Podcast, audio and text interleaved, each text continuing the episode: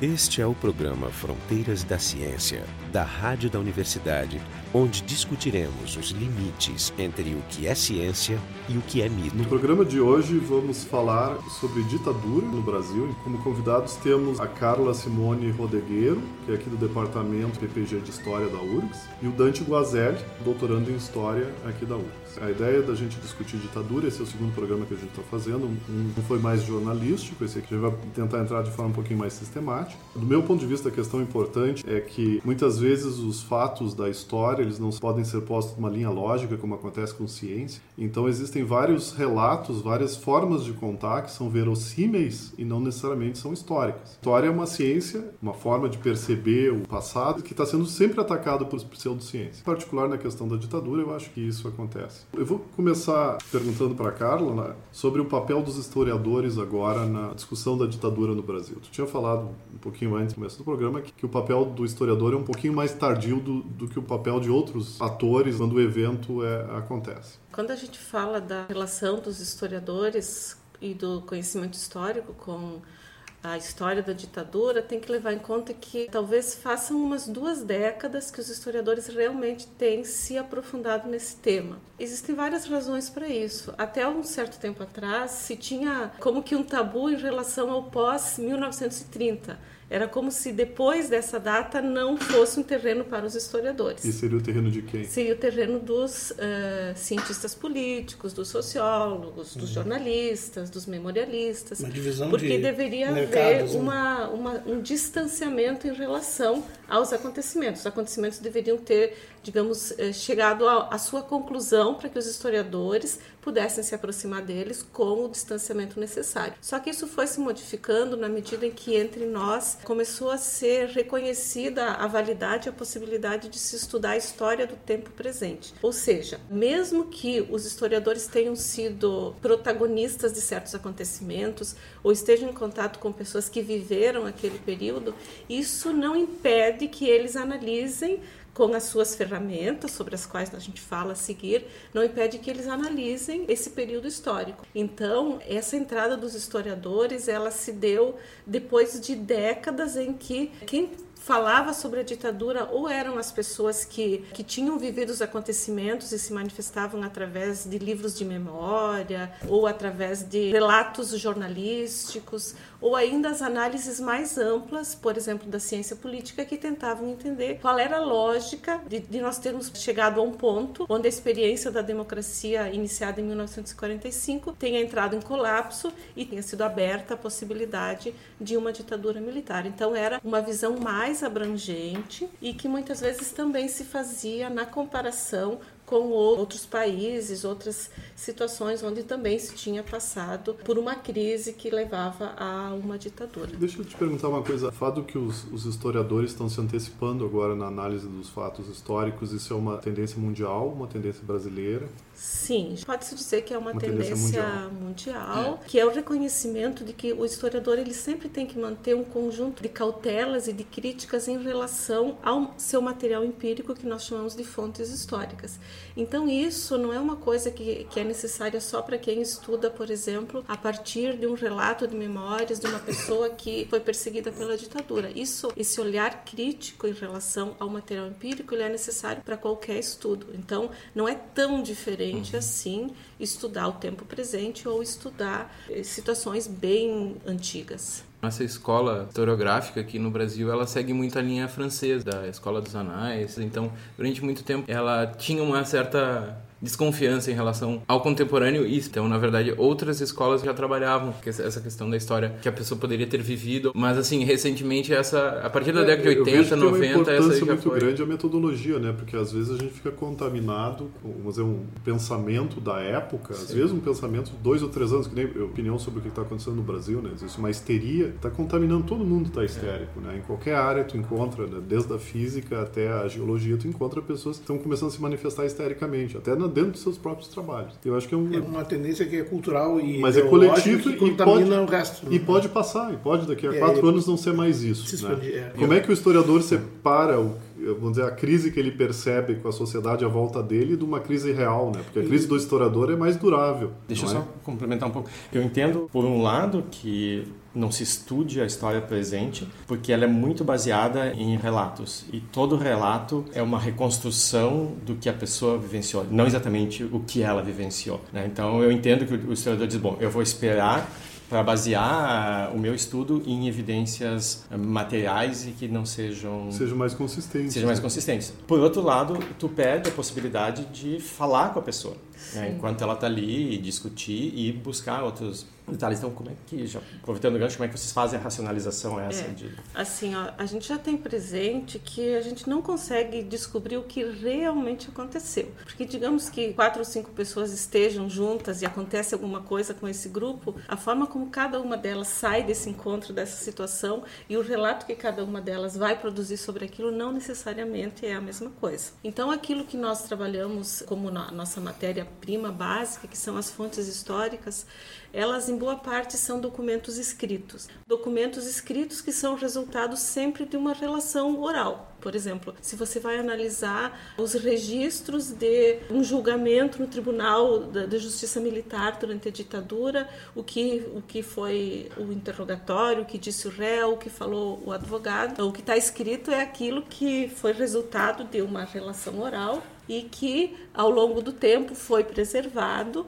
E esse material que foi preservado ele é o que nos dá indícios daquilo que pode ter acontecido. Então geralmente o que os historiadores fazem é localizar a partir de um determinado problema dentro de um dentro de um grande tema como em todas as ciências se foca naquilo que seria o problema específico de pesquisa e se tenta descobrir quais são os registros do passado que permitem conhecer aquele tema e responder aquela pergunta, levando em conta os conceitos que a comunidade tem discutido, que já são, uh, que podem ser apropriados para ter mais capacidade de perguntar e capacidade de responder. Então, com base nisso, com base nesse conjunto de registros e no diálogo com os trabalhos que já foram realizados, é que se pode dizer que existem indícios de que tais coisas aconteceram dessa maneira. Outro historiador, talvez com um problema diferente, ele possa analisar os mesmos registros e tirar outras conclusões. E talvez com conceitos diferentes, com uma orientação teórica diferente, ele também pode chegar a diferentes resultados. Mas isso não significa que qualquer um possa dizer qualquer coisa. Tem uma professora de história que eu é, admiro muito, que é a professora Verena Alberti, e ela sempre diz assim: nós não estamos autorizados a dizer qualquer coisa sobre o passado. Não, exatamente. Então tem uma diferença entre os historiadores terem um certo nível de disputa e de debate, de divergência entre a interpretação das coisas que aconteceram, uma diferença entre isso e uma postura de dizer tal coisa não aconteceu. É, senão seria Isso é- ultra-relativismo, né? Não, no momento que Nem, a pessoa... nem o relativismo, nem o negacionismo. São É, os não. extremos. Né? Que o relativismo seria essa coisa, ah, se as, as pessoas não concordam, pode ter uma terceira pessoa que vai ter uma outra opinião. Não, mas tem um elenco de opiniões, elas caem, num, vamos dizer, dentro de uma grande lógica e que não pode sair muito dela. Apesar das pessoas divergirem sobre o que aconteceu aqui e ali no Holocausto, seria errado dizer que não existe o Holocausto só porque existe essa divergência. É muito parecido com a reconstrução de uma cena de crime. O crime aconteceu, tá lá. E Agora, alguns detalhes nunca saberíamos. alguns detalhes. Então, a gente tem que juntar todas as evidências e essas evidências têm que construir uma imagem consistente do que aconteceu. Então, as pessoas podem acrescentar coisas para formar e procurar, talvez, inconsistências e, bom, talvez daquilo ali dizer quem é o culpado, aí é a É. questão da, da interpretação. Isso é muito interessante porque o colega falou em pseudociência. Eu acho que a gente pode, por exemplo, pensar que sobre a ditadura existem muitos discursos concorrentes, né? Os historiadores já têm escrito muito, existem muitos livros de memória, a cada dia surgem novos livros, existem filmes, existem peças de teatro, existe uma produção jornalística a respeito. Então, talvez o que distinga o nosso trabalho de historiadores de- dessas outras produções que são legítimas, mas que não são um trabalho de conhecimento histórico como o que nós desenvolvemos na academia, é que nós temos a obrigação sempre de deixar abertas as trilhas para que outros comprovem aquilo que a gente está falando. É, mais que uma ciência, Então- né? Não então- pode dizer alguma coisa de graça. Então, assim, mesmo que a gente não possa fazer acontecer num laboratório novamente aquele fenômeno, a gente pode dizer que esses dados foram retirados do acervo tal, do conjunto de documentos, por exemplo, o acervo do SNI, que está uh, guardado no Arquivo Nacional, na pasta tal, na relativa à época tal, e outra pessoa, com os mínimos conhecimentos da área, vai poder ir atrás e olhar esses mesmos documentos e pode até trazer outra interpretação. Uhum. Mas assim, nós vamos ter uma comprovação de que os registros do passado que foram utilizados para construir essa interpretação sobre o que aconteceu no passado, eles estão lá para consulta de qualquer um. Isso talvez seja a grande diferença em relação ao trabalho dos historiadores e dos jornalistas, porque os jornalistas têm como uma premissa do seu trabalho a questão do sigilo da fonte. É uma cláusula pétrea que eles devem garantir o sigilo da fonte. na história é e para nós, é. isso de forma alguma pode uhum. acontecer. A fonte tem que ser gritante. Aliás, é bem interessante como está colocando, que nós estamos discutindo, na verdade, é a cientificidade da história. Ou seja, a história como ciência, que ela difere, difere de outras ciências como física, química, biologia, enfim, o objeto de estudo é diferente, o material comprobatório é diferente e uh, a possibilidade, existe essa possibilidade, como também explicaste, de uma diversidade de opiniões em cima, que também nas ciências duras existem alguns temas de fronteira. Não é tão diferente, uh, por exemplo, da paleontologia? Na paleonto, sim, porque a paleonto é uma ciência histórica, porque ela tenta reconstituir o passado, e eu queria fazer exatamente um paralelo com isso. Né? Você tem que trabalhar com dois tipos de materiais, no caso são os relatos, que podem ser muito subjetivos e muito limitados, inclusive filtrados por medo, terror e cultura preconceitos, religião, uma série de fatores. E falíveis. E falíveis. E eu trabalho com memória, posso dizer assim, a memória é sempre uma reconstrução e essa reconstrução ela é dinâmica, ela é refeita várias vezes. Isso acontece inclusive com, com réus e, e outros em tribunal, ou seja, você não pode confiar apenas no relato de pessoas. Mesmo assassinos com determinado tipo de patologia podem reconstruir uma memória de tal forma que tu não vai conseguir fazer, fazer ele rodar num teste de, né, de detetor de um mentira. Polígrafo, é. Um polígrafo. Que, que se é, sabe que é uma, não funciona. Que não funciona, que é uma, é uma técnica pseudocientífica, disso passagem.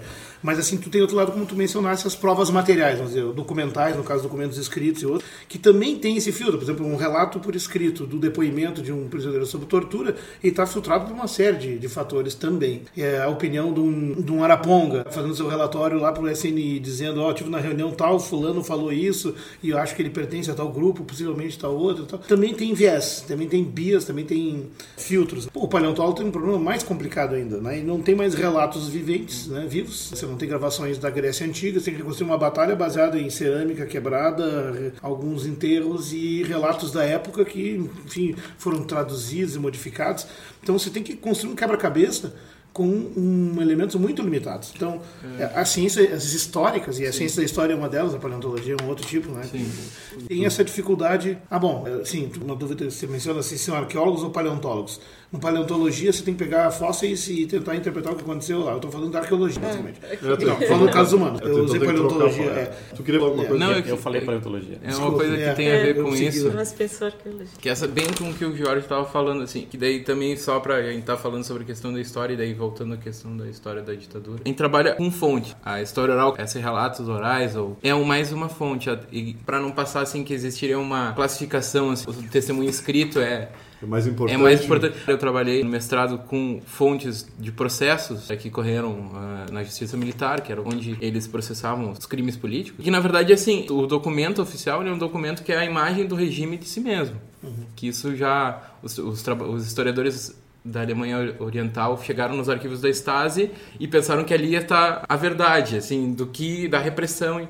e que eles chegaram Sim, e que na verdade documentos iam dizer nós somos Exatamente, malvados, é uma né? imagem que, que o regime tem de si mesmo. Então, eventualmente, por exemplo, nos processos tu pode ter denúncias das torturas ou coisas assim, mas ao mesmo tempo tu tem os laudos dos médicos dizendo que não, que aquele aquela pessoa os registros dos nazistas, mesma é, coisa. Exatamente. É. O lado a sua visão óssea, claro. o seu ponto de vista. Por mais que os nossos a, a ditadura, assim como o regime nazista e outros regimes tivessem um, um vício do papel que eles gostavam eles de gostavam. registrar, até por uma questão militar e de registro, é sempre isso. Então é, a visão que a gente tem das fontes é sempre essa: algo produzido com uma intenção. Falando da memória, e daí já aproveitando e encaixando, então da história frente à memória, uma questão que existe, diferenciando a história da memória, que a história tem essa pretensão de totalidade, ou de dar conta, claro que não o historiador, mas vários historiadores trabalhando no tema, e sempre essa questão aberta, enquanto que a memória, ela é fechada a um ponto de vista um relato de vários militantes de diferentes grupos e sempre vai ter uma ênfase. Por é, exemplo, é a questão do ponto de vista. É um ponto de vista. Por exemplo, você vai ver, você vai entrevistar alguém que é relacionado com o PCdoB ou com a questão do Araguaia, a narrativa dele da É ditadura ângulo. vai chegar na, Araguaia, ou se vai pegar outro, e a narrativa vai ser outro foco. E a história tenta Tirar, não o, fica tirar fech- o que tem de universal dentro É. desse particular. E não Aliás, fica fechado, né? Que a memória muitas vezes ela fica fechada, né? Dentro das suas próprias significações e Isso, isso que eu acho fascinante nessas ciências, digamos que trabalham com isso. A gente trocou paleontologia com arqueologia antes, com arqueologia é do humano, né? E a paleontologia é de qualquer registro fóssil do passado. Mas ambas são, em termos epistemológicos, chamadas ciências históricas ou genéticas, porque elas baseiam em reconstrução de dados que são uma sequência temporal longa, onde tu tem basicamente uma perda progressiva de informação e você tem que reconstituir com migalhas, com poucas coisas, né? Às vezes quase nada. São inferências, portanto, progressivamente, quanto mais antigo, mais sujeito a erro. Apesar dessa diversidade, é isso que eu acho fascinante na história, né? apesar dessa diversidade de pontos de vista, e eu fico me lembrando de um filme japonês, que eu não me lembro o nome agora, que é um crime relatado por cinco pessoas que viram de pontos de vista distintos, clássico dos anos 50. Tem um livro da Agatha Christie. Tem, é Tem o várias histórias, é, né? mas assim, a- a- ouvindo o relato de cada um dos cinco, inclusive um deles é o próprio criminoso, né? Você muda de opinião cada vez, porque realmente cada um deles tem o seu grau de convencimento e tal, a sua vivacidade. E aí a ciência histórica tem esse compromisso, essa dificuldade metodológica de extrair o que tem e validar ele com outras fontes para extrair, digamos, o suquinho, aquilo que de fato ou mais provavelmente tenha acontecido. É um desafio fascinante e muitas vezes difícil de fazer. Talvez por isso que tem essa, essa, ideia da- do distanciamento ser necessário como ferramenta. Essa Tá, é uma mas- questão. Tu falou lá no início na definição do distanciamento que então os sociólogos e antropólogos podem falar do agora e os, e os historiadores teriam então seu terreno é só o ontem, o antes, né? E aí tu falou assim, porque tem que esperar o encerramento do- do- dos episódios históricos. Aí a minha pergunta é essa, do ponto de vista epistemológico das dinâmicas das sociedades, onde é que é o ponto de corte? Onde é que se encerra o episódio? Eles se encerram de fato? E aí é a questão que está muito viva. Né? Nós não estamos vivendo hoje ainda como não só repercussões da ditadura, mas de tudo, toda a nossa história. Né? Por exemplo, nós estamos vivendo repercussões do período escravista, que foi longuíssimo na história brasileira, que tem repercussão até hoje. Né? É, eu acho que a possibilidade de estudar a história do tempo presente, ela se dá quando essa premissa de que é possível recortar os períodos e definir exatamente quando começa uma coisa e termina outra, quando isso também foi questionado. Então, há mais, há dificuldades específicas para quem estuda o período que está vivendo. Não tem mais isso de que nós precisamos esperar que um fato se conclua. Por exemplo, agora nós estamos vivendo uma situação muito crítica no Brasil, onde o desejo nosso como historiadores é de ter elementos trazidos pelo conhecimento da história política do Brasil, por exemplo, para comparar isso que está acontecendo com outras situações, tentar chamar atenção para certos discursos, apesar de que muitas vezes a gente também fica em dúvida a respeito de será que nós não estamos passando por uma crise como passaram os militantes do, do final da ditadura, que tinham apostado que a luta armada era o caminho para se vencer o regime e que depois de terem sido dizimados,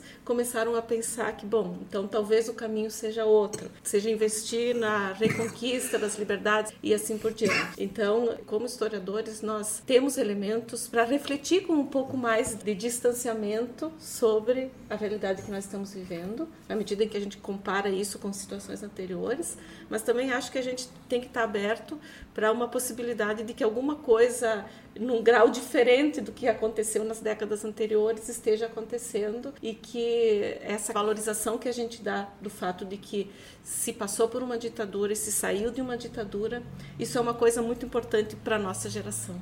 Né? E que talvez aqueles que não tenham vivido isso, ou os que viveram isso de um lado diferente do que nós vivemos, Uh, esses fatos podem ter um, uma significação muito diferente. Tu acha aceitável dizer, então, que, embora não exista o distanciamento temporal, que eventualmente traria algumas vantagens, isso é compensado com um distanciamento, digamos, metodológico? Sim, claro, Sim, sem essa- dúvida. esse é o procedimento, Da na escola, Sim, queria- é, não, essa é a questão, é que através do procedimento metodológico. Eu acabo falando isso muito isso porque eu- um dos meus focos é o meu avô, então eu sempre trabalho muito com isso, que é a questão da distância. E o teu avô? Por que teu avô? Porque ele era advogado de presos políticos. E eu trabalho com esse, é o meu tema, assim. O já. Eduardo Guazelli, então, é uma personagem histórica É, Eduardo Rio Grande do Sul, sim, né, que defendeu vários prisioneiros ele, e foi um protagonista da história. Então, como é que tu vai debater um troço que também te evoca grandes emoções e tal? Mas é possível fazer isso. É, por essa questão metodológica. Queria agora fazer a pergunta mais básica das coisas, que assim, o, o, esse- o fenômeno da ditadura no Brasil, por que que ocorreu e o que que ocorreu daquela época? Não, não, porque eu, eu, eu leio gente dizendo que não aconteceu, tenho gente dizendo que era bo- que foi pelo bem da nação, Em que naquela época tudo era bom e que estava tudo ótimo, o Brasil era uma potência mundial e agora na democracia virou uma porcaria. Então vamos tentar Então, uma. então a primeira pergunta é por que aconteceu a ditadura? Quais são os agentes? Não sei se essa é a melhor pergunta. Melhor é perguntar, aconteceu a ditadura? A ditadura aconteceu. Então eu vou voltar lá para o período do Império, quando na época eh, em que o Dom Pedro I renunciou, nós tivemos um punhado de anos que foi chamado de regência. E nesse punhado de anos aconteceram muitas revoltas em diversas províncias, entre, entre elas a Revolução Farroupilha aqui no Rio Grande do Sul. E foi um momento em que grupos que não se sentiam contemplados pela política centralizadora da Constituição de 1824 tiveram a oportunidade de eh, colocar suas demandas e conseguiram eh, transformar isso em, em movimentos armados que a partir da, da posse, da coroação do novo rei, do novo imperador, Dom Pedro II, aos poucos começou a se ajeitar entre as, as forças políticas do país, que eram os conservadores e os liberais, uma percepção de que eh, seria muito mais vantajoso uma conciliação entre esses dois grupos do que que se vivesse à mercê de novas revoltas que poderiam, além de colocar as elites regionais contra o poder central, poderiam abrir espaço para revoltas de escravos e da população pobre. Então, desde lá no Segundo Império, quando nós tivemos o gabinete da conciliação, parece que a política brasileira foi marcada por essa lógica O medo da hordas. conciliação e do medo de que os mais pobres pudessem vir a se manifestar politicamente eh, e gerar problemas na questão da distribuição de renda, da distribuição da propriedade e assim por diante. É, esse, a característica dos conservadores e dos liberais. Ambos eles não eram povão, né? Não, Eles que eram- participava da política. Eles eram e tinham visões diferentes, Eles mas tinham- eram visões das, das tinham classes visões dominantes. diferentes, mas queriam manter que era central O e fundamental quo, né? naquele momento, que era a unidade nacional e a escravidão. Bom, mas por que, que eu voltei lá? Porque, assim, para a gente entender a ditadura, eu acho que é importante levar em conta a existência dessa política da conciliação e também levar em conta como é que a República Brasileira ela foi se constituindo politicamente. Então, depois da proclamação da República, nós tivemos aquilo que ficou conhecido como a política do café com leite ou a política dos governadores. Ao contrário de um regime completamente centralizado no Império, na Primeira República, da proclamação até 1930, nós tivemos um regime onde o poder se concentrava nos estados. O presidente da República ele se mantinha porque tinha o apoio dos governadores, que por sua vez se mantinham porque tinham o apoio dos coronéis em nível municipal, e os coronéis se mantinham porque tinham o voto dos seus dependentes é no mundo rural e no mundo urbano, voto a cabresto, voto dos, dos, eh, dos já falecidos e assim por Sim, diante. não tinha o voto das mulheres. Então, a, o nível de participação política possível na primeira, no primeiro momento da República Brasileira foi muito pequeno e foi marcado por esse peso das oligarquias e pelos arranjos que faziam com que o presidente da República beneficiasse certos grupos e era por ele beneficiado e a grande maioria da população ficou excluída. Aí, em 1930, nós tivemos uma reviravolta nisso. Quando um grupo de elite aqui do Rio Grande do Sul, reunido com os mineiros e com que, que tinham sido deixado,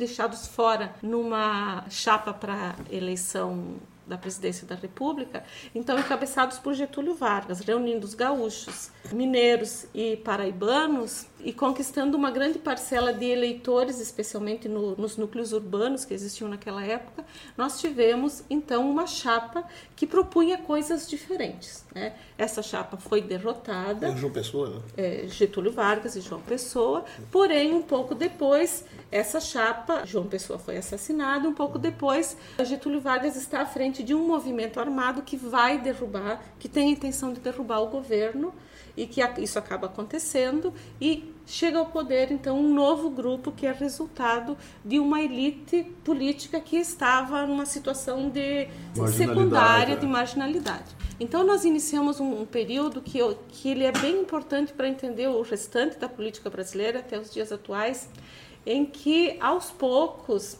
talvez por conta da conjuntura internacional da crise de 29, talvez por conta da, uh, da herança castilhista e positivista que o Getúlio Vargas tinha. Começou a se produzir uma proposta de integração nacional e na qual uh, o Brasil não fosse apenas, não continuasse a ser um produtor de produtos para o mercado externo, produtos agrícolas para o mercado externo, como o caso do café. E se começou a focar na possibilidade de um desenvolvimento também baseado na industrialização e começaram a ser dados passos para a substituição das importações. E nesse processo começou a ganhar relevância um novo grupo social que era dos trabalhadores urbanos. Então, se você quer valorizar incentivar a indústria, você tem que ter algum tipo de olhar para os trabalhadores urbanos, para os trabalhadores industriais.